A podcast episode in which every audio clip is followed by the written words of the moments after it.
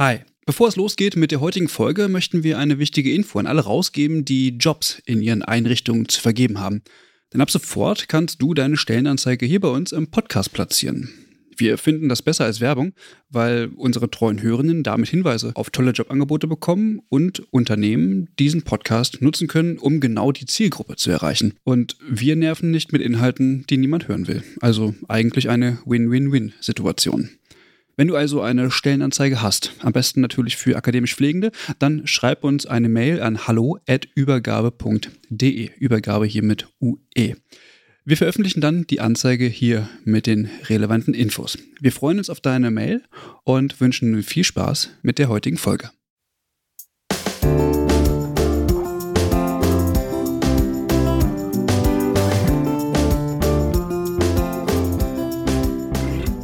Ja, moin, herzlich willkommen zu einer neuen Folge des Pflegeupdates. Mein Name ist Clara und mit dabei heute ist natürlich auch wieder Caroline. Hallo. Heute sprechen wir über das Sondierungspapier und die Koalitionsverhandlungen der Ampelkoalition.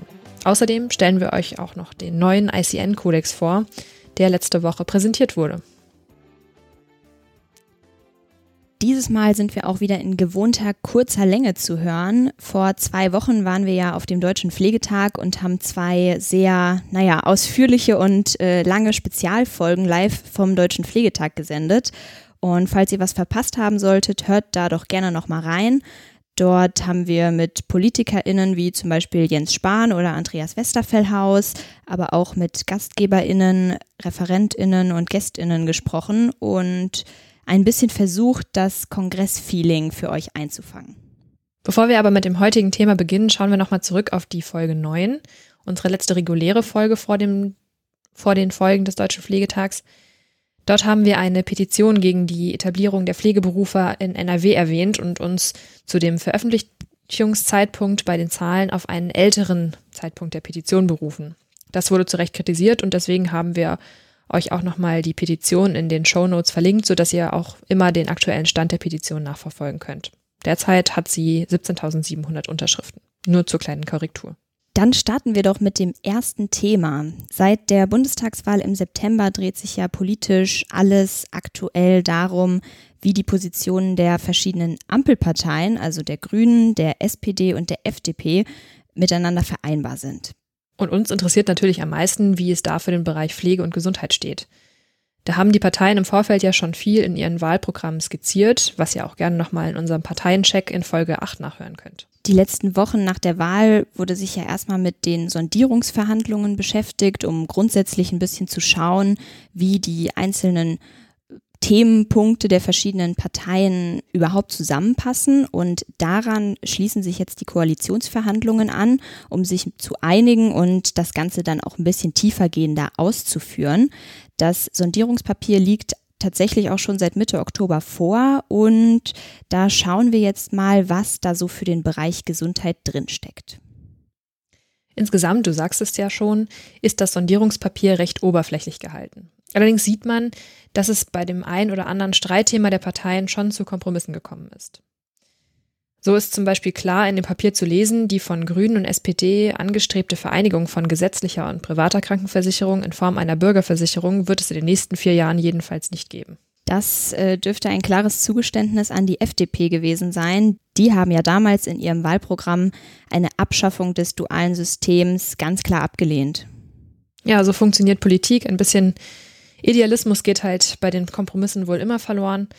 Und auch das System der Fallpauschalen, also die DRGs, sollen erhalten bleiben, aber beispielsweise ähm, für die Versorgung von Kindern oder auch in Notfallsituationen optimiert werden. Ähnlich wie es auch in den Wahlprogrammen zu lesen war, soll das Gesundheitssystem in Deutschland zukünftig mehr an Prävention und sektorenübergreifender Versorgung sich orientieren. Und ja, in dem Sondierungspapier steht auch, dass ja die pflegerische Versorgung durch, insbesondere durch Rekrutierung von Personal aus dem Ausland und einer einheitlichen Personalbemessung äh, geschehen soll. Gut, so eine Grundlagenvereinbarung, die reicht ja jetzt noch nicht aus, um tatsächlich eine Regierung zu bilden und auch um daran konkrete politische Vorhaben ableiten zu können. Und deswegen geht es jetzt nach den Sondierungsgesprächen in die berühmten Koalitionsverhandlungen. Die haben am 21. Oktober begonnen, also auch vielleicht knapp eine Woche her, weniger als eine Woche.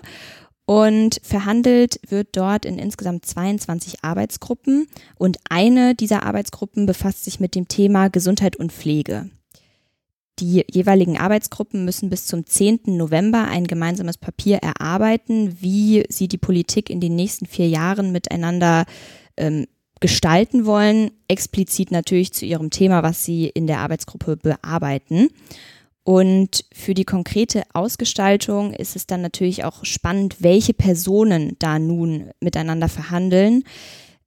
Da bringt natürlich jeder auch so ein bisschen persönlich seine eigenen Prioritäten und Erfahrungshintergründe mit ein, obgleich mhm. natürlich die entsprechenden Personen ja doch äh, für, für die Partei stehen. Aber wir schauen einfach mal, welche Gesundheitspolitiker und Politikerinnen aus der Arbeits Gruppe Gesundheit ähm, ja, dort vertreten sind. Jede der verhandelnden Parteien schickt vier Vertreterinnen, die im Feld der Gesundheitspolitik verortet sind. Und für die SPD sind das Katja Pehle, die ist Landtagsabgeordnete aus Sachsen-Anhalt, hat Psychologie studiert und ist auch Mitglied im SPD-Vorstand. Ronja Enders, Chemielaborantin und Vorsitzende der SPD in Bayern. Daniela Behrens, die ist äh, niedersächsische Ministerin für Soziales und Gesundheit und auch, der dürfte einigen bekannt sein, Karl Lauterbach. Arzt, Gesundheitsökonom und hat sich in der Pandemie auch einen starken Namen gemacht. Für die Grünen verhandeln die Politikerinnen Maria Kleinschmeink. Sie ist Soziologin und gesundheitspolitische Sprecherin der Grünen im Bundestag. Janosch Dahmen, er ist Arzt und Mitglied des Deutschen Bundestages seit noch gar nicht so langer Zeit. Manfred Lucha. Er ist Minister für Soziales und Gesundheit in Baden-Württemberg und tatsächlich auch gelernter Krankenpfleger. Und auch noch für die Grünen mit dabei in der Arbeitsgruppe ist Cordula Schulz-Asche. Sie ist Gesundheitspolitikerin aus Hessen und im Bundestag vertreten und hat auch ebenfalls ursprünglich mal eine Ausbildung in der Pflege absolviert. Dann natürlich auch noch für die FDP äh, mit in den Koalitionsverhandlungen äh, sitzen Christine Aschenberg-Dungnus. Sie ist gesundheitspolitische Sprecherin der FDP-Fraktion im Bundestag. Heiner Garg, Gesundheitsminister in Schleswig-Holstein. André Ullmann, er ist Arzt und Universitätsprofessor für Infektiologie. Sowie Nicole Westig, sie ist Bundestagsabgeordnete und auch Mitglied im Gesundheitsausschuss. Karl Lauterbach und Cordula Schulz-Asche durften wir ja auch bereits schon als Gästin in der Übergabe begrüßen und insgesamt äh, fanden wir es eigentlich mal interessant, einen Blick darauf zu werfen, welche PolitikerInnen denn auch vielleicht mit ihren Einflüssen ähm, dort ja, die Gesundheitspolitik der nächsten vier Jahre bestimmen. Genau, und wir werden die einzelnen Personen nochmal in den Shownotes verlinken. Also falls euch das nochmal ein bisschen genauer interessiert, äh, wer dahinter steckt und jetzt in der Arbeitsgruppe verhandelt, könnt ihr das nochmal genauer nachschauen. Ansonsten sind wir gespannt, was für konkrete Ziele von den genannten PolitikerInnen nun in den Gesprächen überhaupt verhandelt werden und werden natürlich hier im Pflegeupdate auch über die Ergebnisse berichten oder vielleicht mal ein paar Zwischenstände bekannt geben. Und begleitet werden diese entscheidenden Tage der Koalitionsverhandlungen natürlich auch von Organisationen, die ihre Interessen für die Pflege und auch die Gesundheitsversorgung in dem Koalitionsvertrag abgebildet sehen wollen.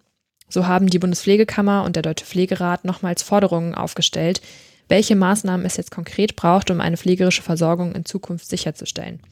Sie kritisieren insbesondere, dass die Maßnahmen im Sondierungspapier absolut unzureichend sind und fordern daher wirklich klare Positionierungen zu den Themen Selbstverwaltung, Heilkundeübertragung, Akademisierung, Personalausstattung und auch des Gehalts. Wir haben euch die Positionen nochmal in den Shownotes auch verlinkt. Und genau diese Forderungen, was du, Clara, gerade gesagt hast, äh, wurden am Mittwoch auch nochmal von engagierten Pflegenden des DBFK, des Walk of Care und des Bochumer Bunds vertreten. Äh, sie haben nämlich gemeinsam vor dem Willy Brandt Haus eine Kundgebung gegeben und haben das Ganze nochmal bestärkt und wollten auf diese Weise eben ihr, ihr Zeichen an die Politik senden. Ja, auch das Magazin äh, Der Stern hat mit einem offenen Brief an die künftige Koalition appelliert und da insbesondere die Profitorientierung im Gesundheitssystem äh, ja, kritisiert und ja, Pflege als Jahrhundertaufgabe nochmal klar dargestellt. Ja, und jetzt mal ein nicht allzu politisches, aber wirklich für die Profession bedeutsames äh, Thema unserer Folge. Es gibt nämlich was Neues, Caro, was ja ziemlich brandneues. Richtig, es gibt eine Aktualisierung des ICN-Ethikkodex für professionell Pflegende, der diese Woche vorgestellt wurde. Und ja, wie du schon sagst, Clara, es ist nicht allzu politisch, aber vielleicht an der einen oder anderen Stelle wird man merken, doch etwas politisch. Ja, und was sich hier maßgeblich verändert hat, äh, das fassen wir für euch jetzt nochmal zusammen. Viele von euch kennen den ICN-Kodex ja sicherlich noch aus ihrer Ausbildung oder dem Studium. Und allgemein denke ich, dass jede Pflegefachperson äh, ja, dass es jeder Pflegefachperson zumindest mal ein Begriff sein sollte, der ICN-Ethikkodex. Das erste, was bei dem neuen Ethikkodex für beruflich Pflegende auffällt, ist die Länge.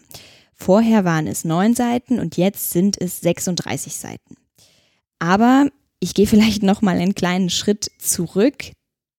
Der ICN-Ethikkodex ist eine Erklärung der ethischen Werte, der Verantwortlichkeiten und der beruflichen Rechenschaftspflichten von professionell Pflegenden und Pflegelernenden, also explizit, ich, ich sage es nochmal ganz deutlich, von professionell Pflegenden.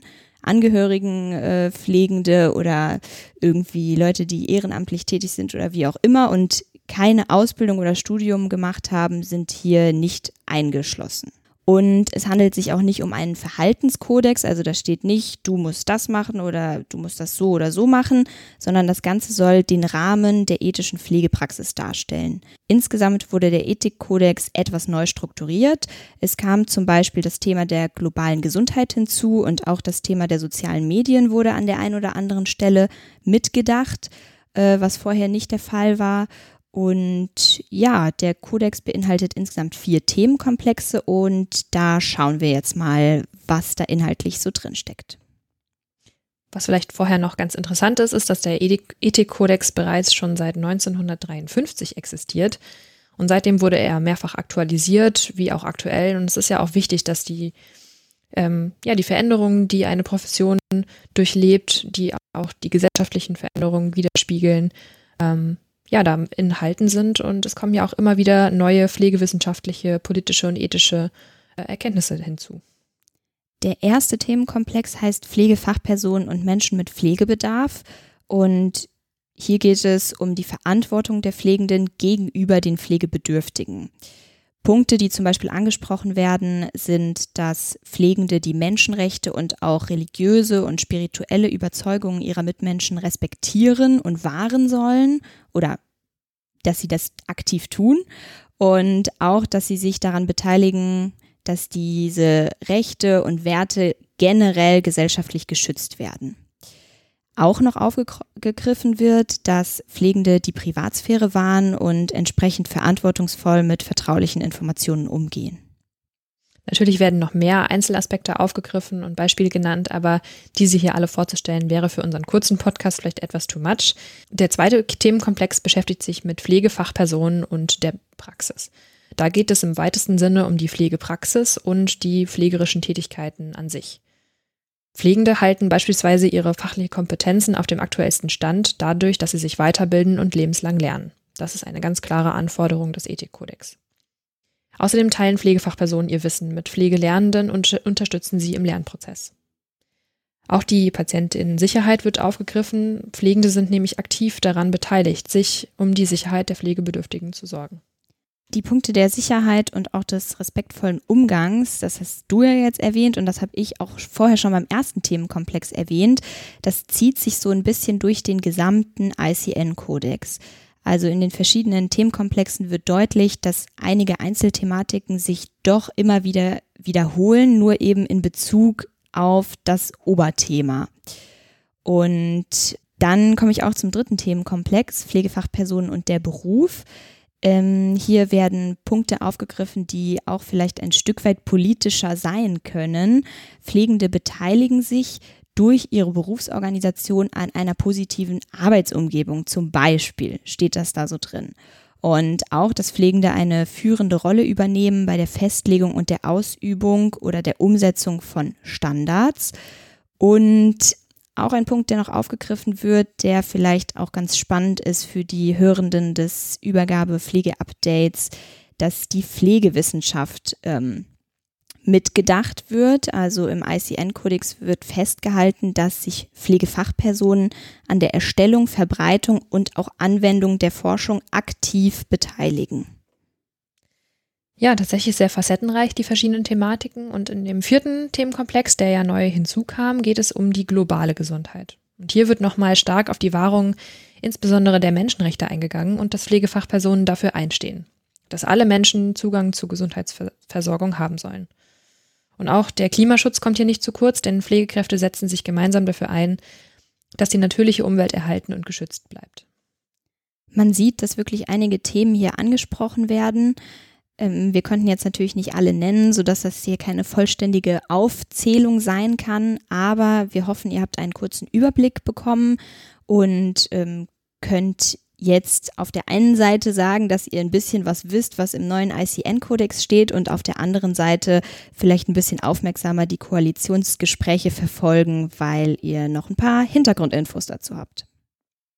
Ja, und was dabei rauskommt, das werden wir in der nächsten oder übernächsten Folge des Pflegeupdates natürlich äh, aufgreifen und sind ganz gespannt, wie dann die Pflegepolitik sich in den nächsten Jahren ähm, formatieren möcht wird, welchen Gesundheitsminister oder welche Gesundheitsministerin vorgeschlagen wird oder vereinigt wird. Und ja, bis dahin. Ciao, Caro. Ciao. Schönes Wochenende euch allen.